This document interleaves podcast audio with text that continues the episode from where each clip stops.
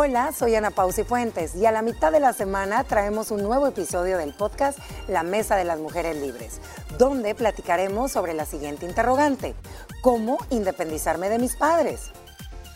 Y damos inicio a la Mesa de las Mujeres Libres de este miércoles 12 de abril. Recuerde que puede escuchar todos nuestros contenidos, nuestras pláticas a través de nuestra plataforma de podcast. Sabemos que el proceso de independizarse para irse a vivir a un hogar diferente al de los padres es uno de los cambios más drásticos que pueden producirse a lo largo de la vida.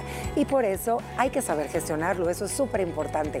Miren, no todo es trasladar nuestras pertenencias a un nuevo lugar y empezar a vivir ahí. Hay que tener en cuenta pasos intermedios que si son ignorados nos pueden complicar la vida. No hay una edad exacta o un momento que determine cuándo debemos salirnos de casa de nuestros padres. Pero si tú sientes que necesitas a lo mejor más espacio, a lo mejor vivir nuevas experiencias y quieres un lugar propio para comenzar tu vida como adulto, entonces es momento de independizarte. Hoy vamos a platicar con todos ustedes en esta mesa y nos encantaría que a través de las redes sociales nos compartan su experiencia, si ustedes se independizaron y a qué edad y cuál fue el motivo por el cual decidieron tomar esa decisión.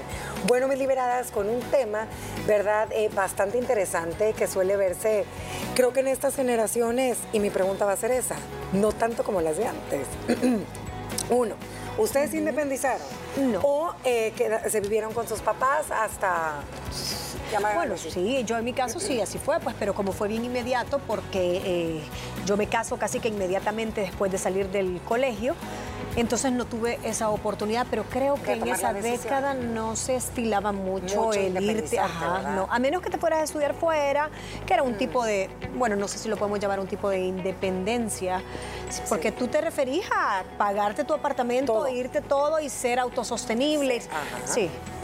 ¿Cómo yo creo que es un, es un, proceso, en mi caso fue un proceso. Primero, yo sí estudié afuera, viví con mis papás hasta los 18 años, pero como dice Mónica, pues obviamente ellos me ayudaban a pagarme mi estadía a donde estuve y no era yo independiente, ¿no? Mi súper, eh, la renta, la luz, todo me ayudaban mientras yo terminé mi carrera.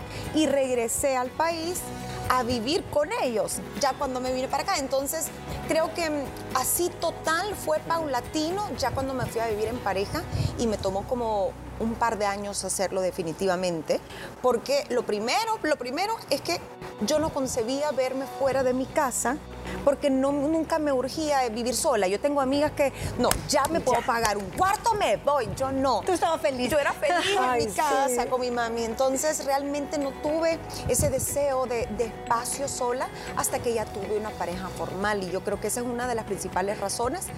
Porque querer espacio, pues sí, muy rico. Tenés pareja, sí, muy rico, pero ¿puedes pagártelo? Exactamente, y justamente a eso vamos a entrar. Pero hoy les quiero compartir unos datos curiosos para que usted tome nota en qué países y a qué edades suelen comenzar a, eh, a ser independientes económicamente y fuera de casa de sus padres, tanto hombres como mujeres.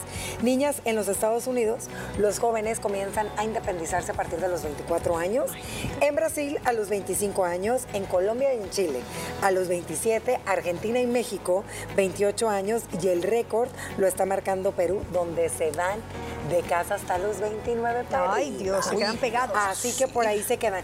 Antes eh, de poder hablarles de cuáles serían algunas de las causas, ¿verdad?, que hacen que uno tome la decisión de independizarse, tú tocaste algo bien interesante, Gina. ¿Creen que esto depende de la generación en la que estás o depende de tu tipo de crianza o qué será? ¿Creen que antes, Mónica lo dijo, es que antes no se veía tanto? ¿Creen que ahorita se ve más o se ve menos con los centennials, millennials o eso no tendrá nada que ver?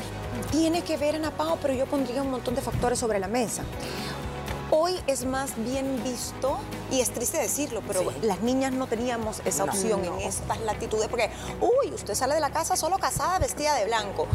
Hoy, ahora se van a estudiar fuera, ahora trabajan fuera de casa, eh, viajan, eh, se pueden costear no solo su comida, viviendo bajo el techo de papás, muchos ya ayudan con las cuentas y me parece muy bien si los hijos tienen la, posibilidad de ayudar a sus padres, pero creo que ahora es una necesidad por el estilo de vida que se tiene. Tu trabajo, tú llegas cansada al trabajo, tú quieres irte de fiesta o hacer cenas en tu casa y no vas a tener a tu papá financiándote todo eso o aguantando el ruido. Entonces creo que tiene mucho que ver con tu estilo de vida y que los tiempos nos han permitido ser eh, a las mujeres también económicamente independientes. Yo también pienso lo mismo, yo creo que la época nos está dando todas las herramientas para que esto se dé. Desde la forma en la que nosotros enfocamos eso ya no es tan criticado, sino que ahora es bien visto. Lo raro ahora es quedarte en casa hasta altas edades. Y también hay otro factor, aparte del trabajo, que ahora hay trabajos remotos, ahora hay trabajos en call centers, a donde los horarios a veces entras, salís y antes era que tú tenías que acompañar el almuerzo con tus papás y ah, todo. Y ahora es como que una, un vaivén. Y lo otro es que la oferta inmobiliaria se ha prestado muchísimo porque antes eran casas, antes casi no existían apartamentos, casi no existían edificios y ahora tú ves que en la oferta inmobiliaria hay muchos apartamentos de dos cuartos o que es específico para estudiantes, eh, aparte de la que es por aplicación, que esa es la que es por aplicación, inclusive vos podés alquilar una casa con cuatro cuartos y la pagan 25% cada uno y comparten cocina, eh, algunos baños, sala y todo. Entonces, creo que por ese lado también se ha dado mucho a que esto se prolifere. Bueno, y ya tomando en cuenta estos dos comentarios que nos acaban de hacer, y que sí es cierto, tiene mucho que ver, yo también no creo que sea tanto generacional, sí creo que antes no era bien visto pero ahora ya es prácticamente... Hoy te sacan de la casa. Normal, ella tiene trabajo, muchachito. bueno, vamos a platicar con todos ustedes cuáles son algunas de las razones por las cuales suelen tomar esta decisión.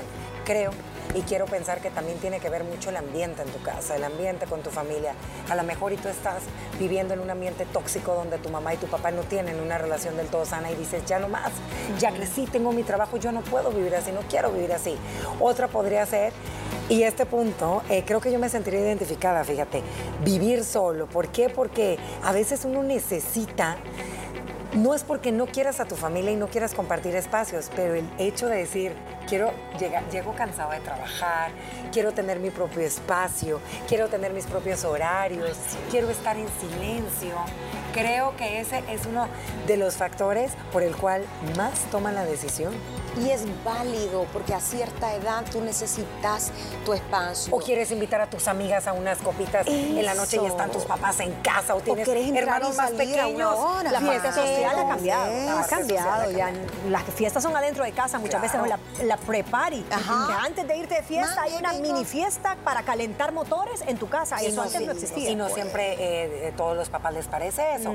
O te vas del otro lado. A lo mejor y tienes unos hermanos súper fiesteros y tú eres muy tranquila y dices, ya no puedo más. Este me llega todos los días a las 3, 4 de la mañana y no me deja descansar. O sea, creo que... Ahora, eso, ojo, porque si usted está huyendo de un hogar tóxico, completamente entendible, no es una razón para decirme independizo, porque si no tiene a dónde ir a caer muerto, no se puede independizar. Pida ayuda a un familiar o hable con sus papás, eh, váyase donde un amigo que tal vez lo puede recibir, pero no puede tomar la decisión de agarrar su mochila y decir bye porque no tiene los medios. Yo creo que hay un aspecto importante que es Vos tenés que estar un poco maduro, si bien no totalmente maduro, porque nadie de los 20, 25 años está completamente maduro, pero te sirve para madurar. Y yo creo que esa es una de las primeras razones por las que la gente decide irse de casa. Quiero saber cómo es la vida de verdad, quiero saber qué es hacerme caso de la lavandería, de la luz, de pagar el internet, de llegar y salir a mi casa a las horas correctas, a mi trabajo. Para mí eso es una de las razones más válidas. Y ese justamente es el punto número dos. Dicen que muchos lo hacen también porque a lo mejor ya tienen un trabajo estable con un sueldo que les permite, ¿verdad?, costearse sus gastos y hasta pena les da que su mamá y su papá sigan manteniéndolos. Y eso, eh, el irte fuera de casa, te da muchísima madurez, pues el aprendizaje que tienes. Y, el darte cuenta hasta cuánto cuestan las cortinas. Mira, y no solo te da esa madurez, sino que ese agradecimiento. Porque cuando tú empezás a ver, Dios mío, todo el esfuerzo que hicieron mis papás, y realmente aquí luz, agua, teléfono, internet, el jardinero que te llega a arrancar las tres pedazos de maleza que tenés a la entrada en el jardín, si es que tenés jardín, la vigilancia herencia, las cuotas de mantenimiento, todo eso tú decís, no dimensionaba lo que mis papás estaban haciendo por mí. También creo que en el caso de los jóvenes ahora, con tanto trabajo a nivel remoto que hay, tú ya puedes demostrar eh, ingresos y tenés líneas de crédito que son bien blandas para jóvenes que están emprendiendo, que están teniendo sus primeros salarios. Antes no existían líneas de crédito para por lo menos amueblar ese apartamento que tal vez sí tenés para pagar la renta pero no te vas a ir a dormir en un colchón. Entonces tenés un trabajito con ingresos bien básicos que sí optas ahora por un crédito. Antes no podías optar por un crédito antes de 30 años. Sí, ahora tienes muchas más facilidades. Otra de las razones es vivir nuevas experiencias. Mm. Muchos jóvenes eh, a lo mejor ya han vivido em, con cierto tipo de reglas un poco más estrictas, entonces ya llegó el momento de que tienen un trabajo más estable y quieren vivir nuevas experiencias, quieren poder llegar a casa a lo mejor y a otro tipo de hora, quieren poder invitar a sus amigos, eh, quieren vivir nuevas experiencias en base a sus reglas. Yo creo que es justo y así te poder compartir, vivir con roomies, porque te aprendes a conocer en esa nueva experiencia y a veces cuando uno vive solo descubre cosas de su personalidad que no sabía, qué tan ordenado sos, ¿sabes? ¿Qué tanto sabes de limpieza? ¿Qué tanto solo eres tolerante? Sos capaz para cocinar y mantenerte vos solo? ¿Qué tan tolerante sos? Con tus ¿Sos buen vecino? ¿Sos mal vecino? ¿Qué tanto sos una persona responsable, digamos, para hacer los pagos a tiempo? Que no se te olvide pagar facturas. Todo eso tú te das cuenta. Y al principio usted puede que sea un desastre, pero vas a aprender cuando te corten la luz. Totalmente. y los límites con tu roommate, porque a veces eso es que te agarraron champú, que mira, esto es mío, esta cacerola, esta no es... No, o sea, los límites te das cuenta también ahí que tan bien educado estás. Mira, ya vamos a entrar en ese punto más adelante de cómo eh, poder hacer para independizarse y creo que es punto clave. Elegir si tú decides compartir tu piso, tu apartamento, tu casa con alguien, tiene que ser bastante afín a ti.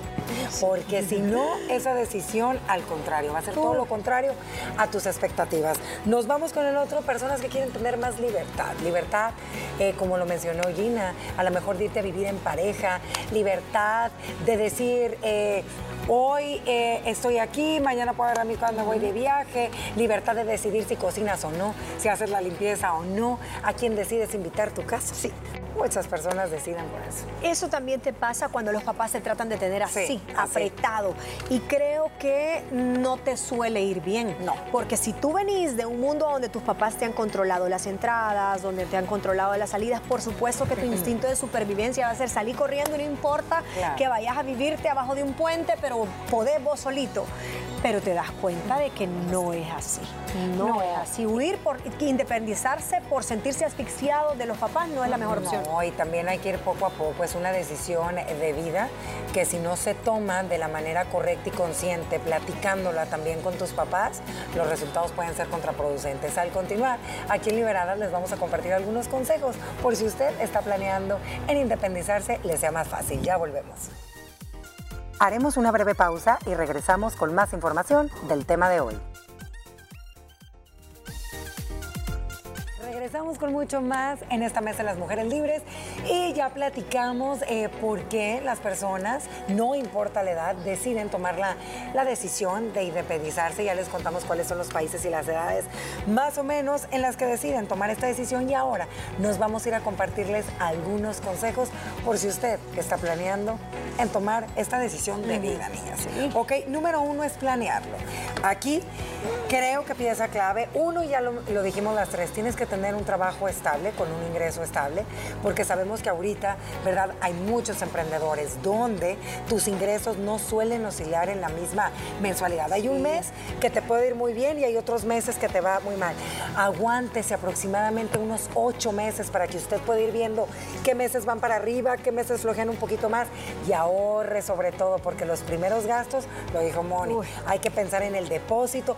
Hay tantas cosas que uno tiene que tomar en cuenta que mi consejo sería también platicarlo con alguien, con algún conocido que usted tenga que ya haya hecho ese paso, niñas. Planearlo y platicarlo con los papás. Y parte del, eso es bien importante, no agarre sus cosas y me voy, sino que hábleles de su inquietud, vea que le den consejos. Sus papás mejor que nadie le van a aconsejar con cariño con experiencia, yo te diría hacer un presupuesto o si no tiene mucho de dónde hacer un presupuesto, quiere decir que no está listo, una proyección de gastos. Pero ¿cómo haces tú una proyección de gastos? Tienes que saber cómo está el mercado de alquileres o de compra, si se quiere aventurar a comprar, puede sacar un préstamo o no puede sacar, le pueden ayudar sus padres o no le pueden ayudar sus padres, va a tener o no compañeros, de casa o de cuarto, es importante.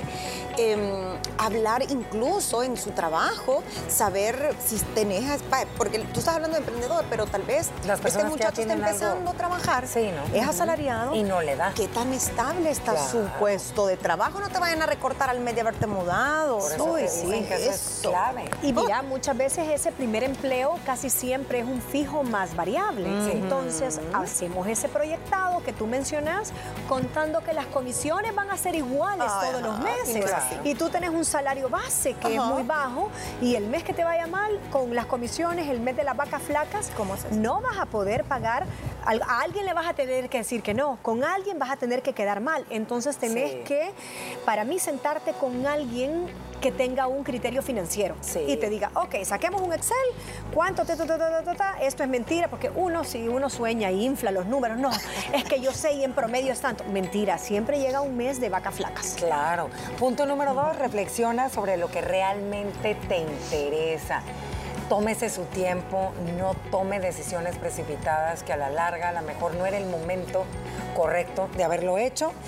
El número tres, asegura de tener los medios para independizarte. Ya lo platicamos y nos vamos a ir con el ahorro. ¿Por qué es tan importante esto? Mónica lo mencionó. Hay meses de vacas flacas. Gina también lo dijo. A veces es su primer trabajo, ¿verdad? Si usted tiene un trabajo fijo eh, y no sabe si esa plaza va a estar segura para usted. Así que es mejor cuánto tiempo, si ustedes tomaran la decisión, si estuviéramos jovenzuelos, ah. vámonos a los 20 y tuviéramos nuestro trabajo, este este trabajo, ah, ¿cuánto tiempo antes de independizarse ustedes comenzarían a ahorrar? Yo un año. Seis meses o un año. Yo un año, un año yo un año, también me daría como para ahorrar porque obviamente vienen otro tipo de gastos que en casa mamá y papá se hacen cargo absolutamente ¿Y de qué tipo de ahorro también? Porque hay muchas maneras. Usted se puede conseguir otro trabajo, de mm. modo doble trabajo, puede hacer un trabajo a medio tiempo que le permita compaginarlo con lo que está haciendo o con su emprendimiento, puede empezar a trabajar online y ganar unos pesitos de más, ¿verdad? Siendo Dejar de hacer gastos hormigas. Uy, sí. Cuidado con los gastos hormigas o meter cierta platita, invertirla en algo que te vaya dando rendimiento mensual, porque usted necesita flujo mensual. Flujo mensual. Y sabes otra cosa que yo pondría sobre la mesa es que a la hora que vas a hacer un, el contrato, porque siempre tenés que tener un contrato, te fijes bien en cosas que te pueden llevar prácticamente a regresar a la casa de tus papás. Cuando viene el invierno y las, se, dañan, por ejemplo, las canaletas y se te empiezan aquellas paredes a llorar y te vas al contrato y dice todas las reparaciones y mantenimiento correrá por cuenta del inquilino.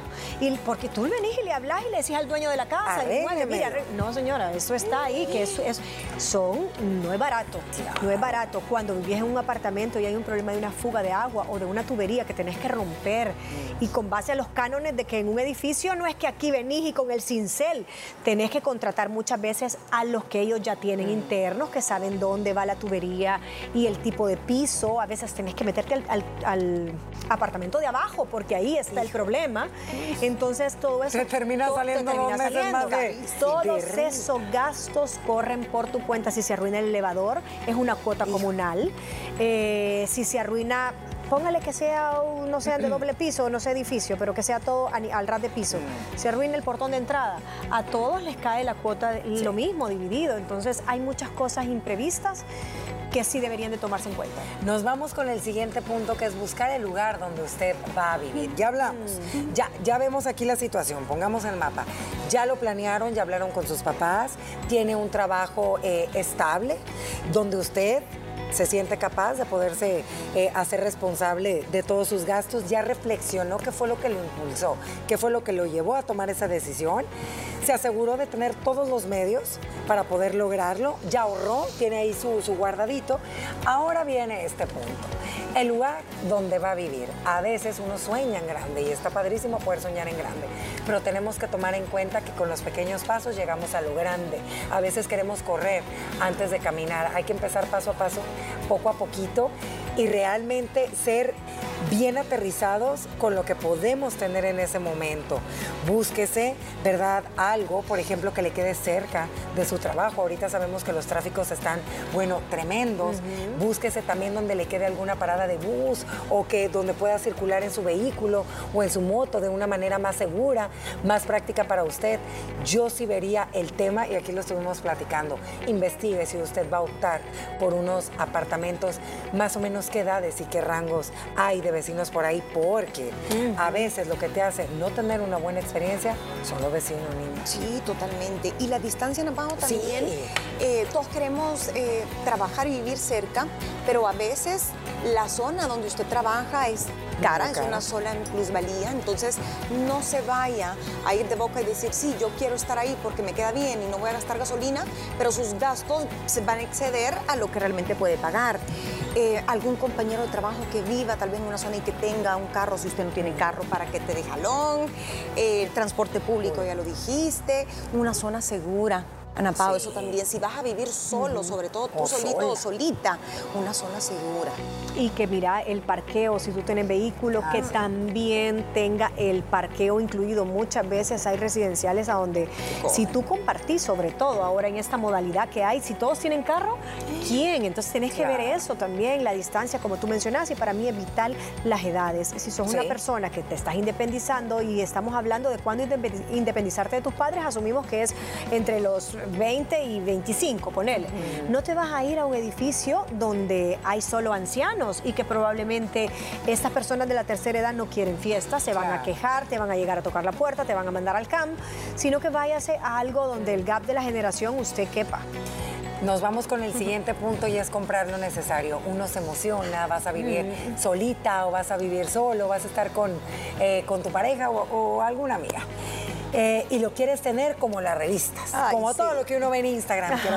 no, váyase paso a pasito, lo necesario. Mire, ahorita hay muchos lugares donde ya ofrecen la línea blanca, que va incluida. Opte a lo mejor y por buscar eso porque se va a hacer un buen ahorro y poco a poco váyase comprando lo básico, lo que necesita. Tampoco no se deje llevar por esos precios tan baratos porque lo barato sale caro. Y al rato ese sillón y se le van a empezar a salir las bolitas. Pero sabes que a veces se, se, se semiamueblados. Eso está muy bien. Eso está muy bien. para empezar un jovencito consiga algo amueblado, por lo menos la cama, el sofá y la mesa para comer. Exacto. Y las tres ollas que le dejen, no importa, agárrelas.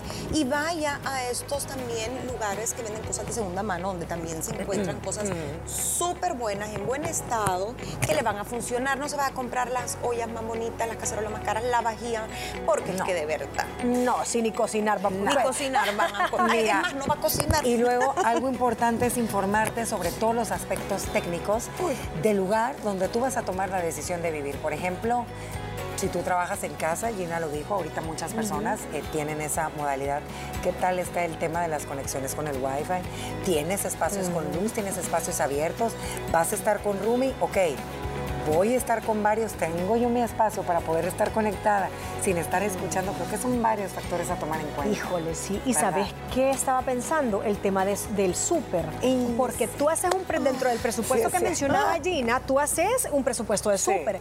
Pero si la distancia entre tu nuevo lugar de, hogar, de tu, vivienda y tu trabajo es muy grande, no vas a hacer más que un tiempo de comida. Entonces, ¿cuánto se te va a ir en, eh, en delivery o en estar comiendo? en el trabajo o en estar comiendo en restaurantes. Eso es una cuota que le va a salir casi igual que la renta. No, yo creo que también otro punto es si usted tomó la decisión de irse a compartir con varias amigas eh, su apartamento o su casa tienen que ser un poco afines, creo yo, porque imagínate, te vas a los lados opuestos.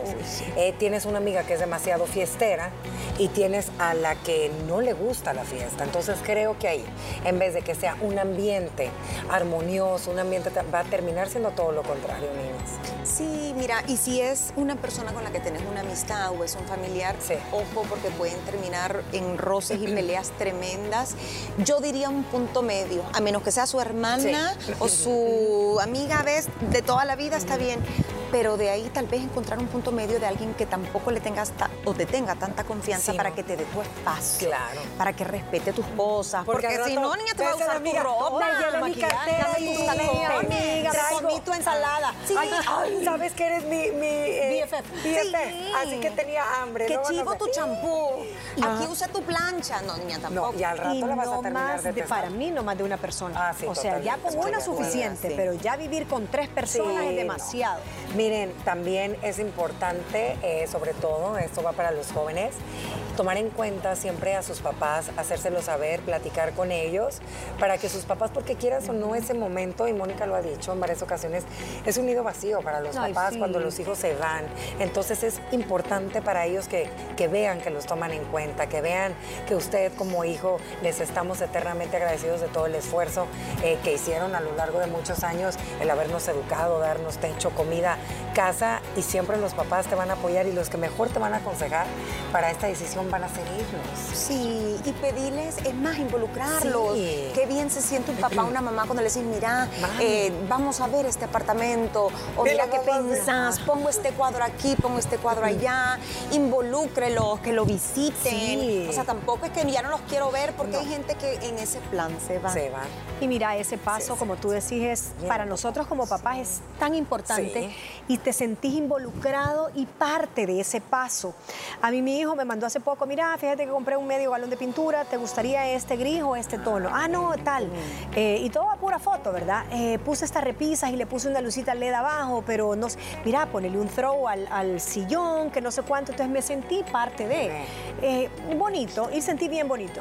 Ay, no, de verdad que no hay nada más gratificante, ¿verdad? Tener esa relación sana con nuestros papás. Pero a ver, niñas, ¿cuáles son los pros de independizarte? Uno, tu casa, tus reglas. Sí, pues sí, pues, tú mandas, tú sos el jefe. ey, pero ¿qué pasa cuando compartes con alguien?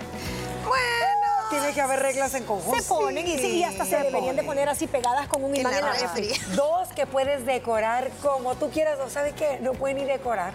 Si usted no quiere y le gusta todo bien minimalista, no le ponga nada. Tres, tendrás tu propio espacio.